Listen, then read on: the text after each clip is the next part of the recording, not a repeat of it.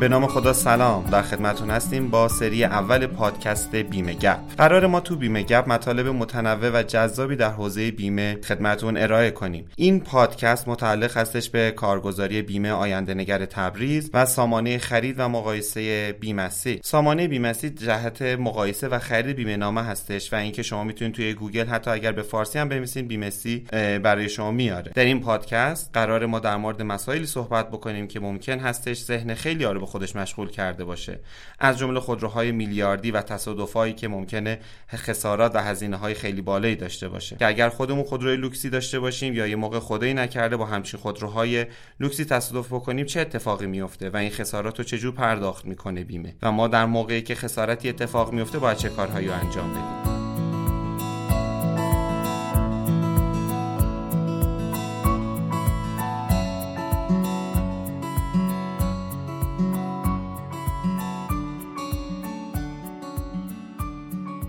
در این خصوص در خدمت کارشناس برنامه‌مون جناب آقای دکتر صفائی مهر، استاد دانشگاه در حوزه حقوق و بیمه و دارای مدرک دکترای مدیریت حرفه‌ای حقوق عمومی هستیم. استاد صفائی مهر 26 سال در حوزه بیمه فعالیت حرفه‌ای دارند و همکنون نیز مدیر حقوقی منطقه 3 بیمه آسیا هستند.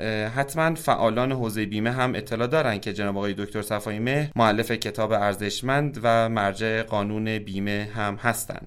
جناب آقای دکتر صفائی مهر خدمت شما عرض ادب و ارادت دارم و اینکه اگر سلام و احوالپرسی با شنوندگان پادکست بیمه گپ دارین بفرمایید. با نام یاد خداوند متعال عرض سلام میکنم خدمت شما و عوامل این برنامه و به تمام مخاطبین عزیز عرض سلام و ادب و احترام دارم. بنده در خدمت شما هستم، هر سوالی مطرح بفرمایید تا وسعم ان شاء الله جوابگو خواهم بود. خیلی متشکرم جناب دکتر از اینکه وقتتون رو در اختیار ما قرار دادین. آقای دکتر این مطالبی که در مورد خودروهای متعارف مطرح میشه چی هستش؟ خودروی متعارف به چی میگن؟ خودروی غیر متعارف به چی میگن؟ در این خصوص لطفا یه توضیح بفرمایید. عرض کنم خدمت شریفتون که ما تو کشورمون تو قانون شخص ثالث کلا 3 تا قانون داریم در خصوص خسارت‌های وارد به اشخاص زیان دیده حوادث رانندگی. قانون اول سال 47 بود، قانون دوم سال 87 انجام شد به صورت آزمایشی و قانون سوم که الان داریم اجرا می‌کنیم قانون بیمه اجباری خسارت وارد به شخص ثالث مصوب 1395. بحث خودروهای متعارف و غیر متعارف برمیگرده به همین قانون شخص ثالث 95. در طول سالیان سال که مقصرین حادثه تصادف می‌کردند برای شرکت‌های بیمه تا سقف تعهد پرداخت می‌کردند و خسارت تو شرکت بیمه تصویه میشد. ما برای خسارت هم زیان دیده علیه مقصر اقامه دعوا میکرد، از طریق دادگاه باقی مانده خسارتشو میگرفت و اونهایی که بیمه بدنه داشتن میومدن از شرکت بیمه خسارتشو میگرفتن و شرکت بیمه بعداً اقدام به شکایت علیه مقصر میکرد و اون مبلغی که به بیمه گذار داده بود از مقصر پس میگرفت. در قانون جدید قضیه تفاوت کرد که تقسیم بندی کردن خودروها را به متعارف و غیر متعارف. تو ماده 8 این قانون اومده است که منظور از خودرو متعارف خودرویی است که قیمت آن کمتر از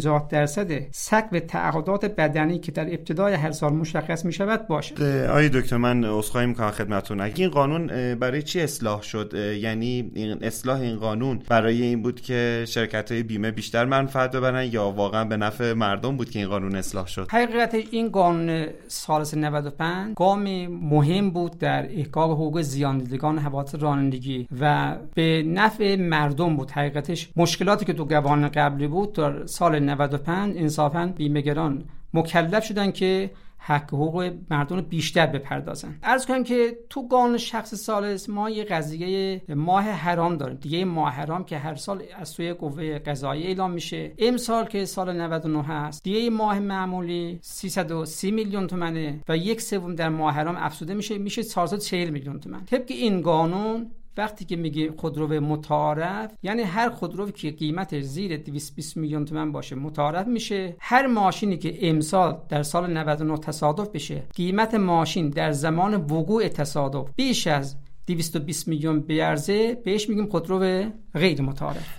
یه سوال اینجا برای من پیش اومده دکتر، در مورد این قیمتی که فرمودین، قیمتی که شرکت داره اعلام میکنه یا قیمتی که توی بازار خودرو داره معامله میشه؟ چون ممکنه تو شرکت ها قیمتشون پایینتر باشه یا بازار پایینتر باشه. این قیمتی که میفرمایید مال بازار هستش یا قیمتی که شرکت داره میفروشه؟ عرض کنم قیمت روز اتومبیلات تو بازار محاسبه میشه. که اینطور حالا اگه مثلا ما فرض بکنیم که خودروی لوکسی، خودروی گران قیمتی قطعاتی داشته باشه که تو خودروی متعارف نباشه، مثلا ممکنه یه قطعه یا یک سنسور یا آپشنی روی اون ماشین لوکس باشه تو ماشینای متعارف ما نباشه، این خسارت چجوری پرداخت میشه و خود زیان دیده و کسی که حالا بالاخره تصادف اتفاق افتاده، اینجوری بگیم که کسی که خسارت وارد کرده به خودروی لوکس و یه قطعه از اون ماشین تخریب شده، خراب شده اون ماشین لوکس و که رو ماشینای متعارف نیستش، اینو چجوری به محاسبه میکنه؟ باید خسارت قطعات و دستمزد رو بر اساس قیمت اتومبیلی که تو بازار 220 میلیون که امسال میارزه، نصف دیگه ماهران میارزه، بله، ملاک این ماشین رو قرار بدن که بر اساس همین مصوبه در سندیکای بیمه گران مدیران اتومبیل شرکت‌های بیمه جمع شدن و در اواخر سال 98 تصمیم گیری کردن که نحوه محاسبه قیمت قطعات خودرو و دستمزد خودرو بر اساس رنو ساندرو باشه که پارسال چنین انجام شد و با این حساب مثلا شما حساب کنید که الان تو بازار یه اتومبیلی بگیم وانت نیسان، درسته، با یک بنزی تصادف میکنه، بله، بنزم از ناحیه چرا مثلا آسیب میبینه، بله، دیگه ما الان محاسبه دستمزد قبلی رو نداریم که ضرب و تقسیم کنیم، بله، الان میگن تو بازار ماشینی که 220 میلیون تومان میارزه، خب کدام ماشینا هستن؟ حالا تو شرکت‌های بیمه حالا چندین تا ماشین مبنای محاسباتشون هست، بله، که باز الان اونقدر که من اطلاع دارم از شرکت‌های بیمه، باز رنو ساندرو رو با اینکه قیمتش بیش از 220 میلیون تومان بوده، باز ملاک عمل قرار میدن که به نفع مشتری باشه، زیاندیده‌ها زیاد آسیب نبینن. پس الان ما میگیم که وقتی رنو ساندرو چراغش مثلا تو بازار 7 میلیون تومنه، بله، ولی تو بنز چراغش تو بازار 15 میلیون تومنه، درسته، ما تو شرکت‌های بیمه 7 میلیون تومنه حساب می‌کنیم بر اساس این ماده 8 و دستورالعملی که اصلاح شده.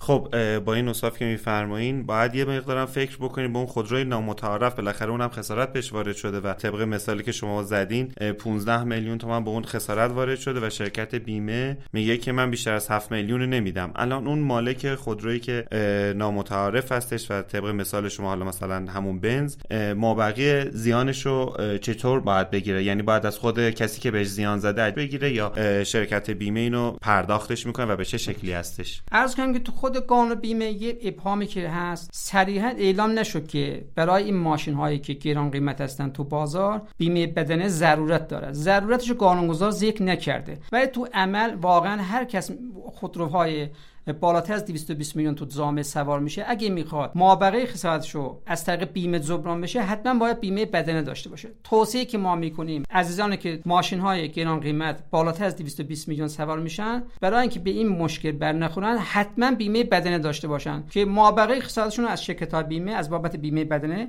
استفاده کنن. خب حالا اگر ما بیمه شخص ثالث خودرویی که زیان وارد کرده مالی شرکت بیمه بود و بیمه بدنه خودروی لوکسمون مالی شرکت دیگه بود، حالا بین این دوتا شرکت بیمه هم اختلافی صورت میگیره چون اون اومده به جای 15 میلیون 7 میلیون پرداخت کرده و ما با تفاوت اینو داره بیمه بدنه میده، این قابل ریکاوری و قابل پس گرفتن هستش؟ یعنی شرکتی که بیمه بدنه زده میره شکایتی میکنه از بیمه شخص ثالث خودرو یا اون فردی که زیان وارد کرده به اون خودروی لوکس؟ عرض کنم که هر دو شرکت کارشون رو قانونی انجام میدن. اون شرکتی که بیمه نامه شخص ثالث داره از محل بیمه نامه شخص ثالث باید طبق این ماده 8 خسارت ها رو پرداخت کنه. مابقی خسارت از بیمه بدنه ای که اگر زیان دیده بیمه بدنه داشته باشه طبق قانون پرداخت میشه شرکت بیمه، بعد شرکت بیمه هم دیگه در این موارد بازیافت نخواهد داشت. خب بسیار عالی. پس با این اوصاف ما راه حل رو برای خودروهای نامتعارف به اصطلاح لوکسمون پیدا کردیم، اینه که قطعا اونا باید برن بیمه بدنه بکنن تا خساراتشون رو بتونن از اون طریق دریافت کنن. خب خب اینطور که شما دکتر فرمودین،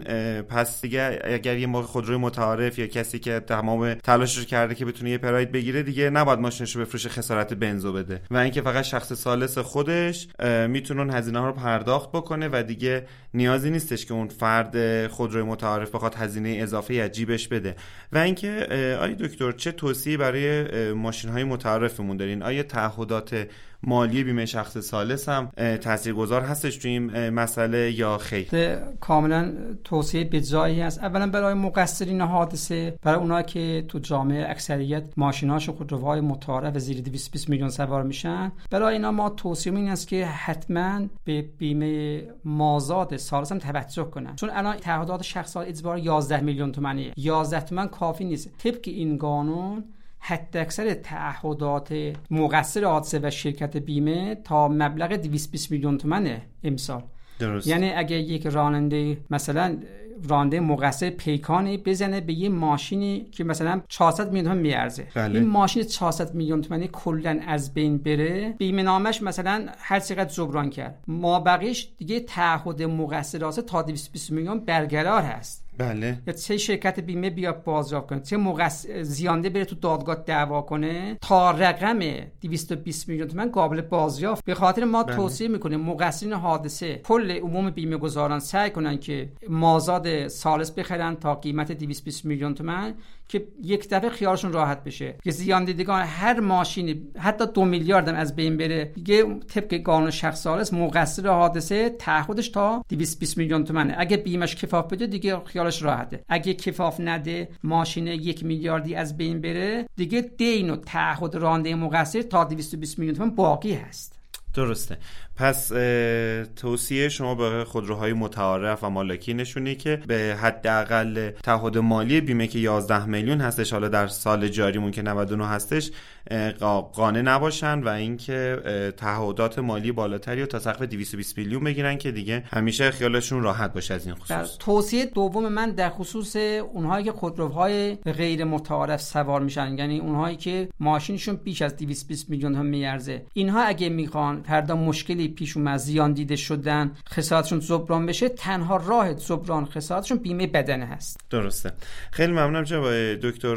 من تا اونجایی که به ذهنم میرسی سوالاتی که مردم مطرح کرده بودن و من خدمتتون پرسیدم، ولی خب اگر برای شما سخن به عنوان سخن پایانی و هر چیزی که ممکنه من جا گذاشته باشم و مفید باشه که مردم بدونن و لطفاً اگر موردی هست خودتون بفرمایید. خواهش می‌کنم. همین که شما فرمودید، ممنون و متشکر هستم از این رسانه‌ای که برای زحمت کشیدن و اطلاعات مهمی رو در اختیار مخاطبین قرار میدن که واقعا الان تو کشور ما اتومبیل برای تو جامعهمون زیاده، تو خیابونا، کوچه ها چند میلیون وسیله نقلیه در حال استفاده است، برای مشکل مبتلا به و متناوب برای همه عموم مردم است. خواهشاً اطلاع رسانی بشه مردم بدونن، مخصوصا قشر ضعیف که با هزار زحمت ماشین تهیه میکنن. توصیه اکید دارم که تو بیمه نامه‌های شخص ثالث به این حداقل اجباری کفاف نکنن، قانع نشن، درخواست کنن. الحمدلله الان همه شرکت‌های بیمه برای مقصر حادثه تا 220 میلیون پوشش میدن. رانندگان و سواران اونای خودروهای نامتعارف دارن، اگه واقعا میخوان خیالشون راحت بشه، تنها راه این که تو تصادفات نجات پیدا کنن، به مشکل برنخورن، تو دادگاه‌ها نرن، راحت بشن، بیمه بدنه اتومبیل هست.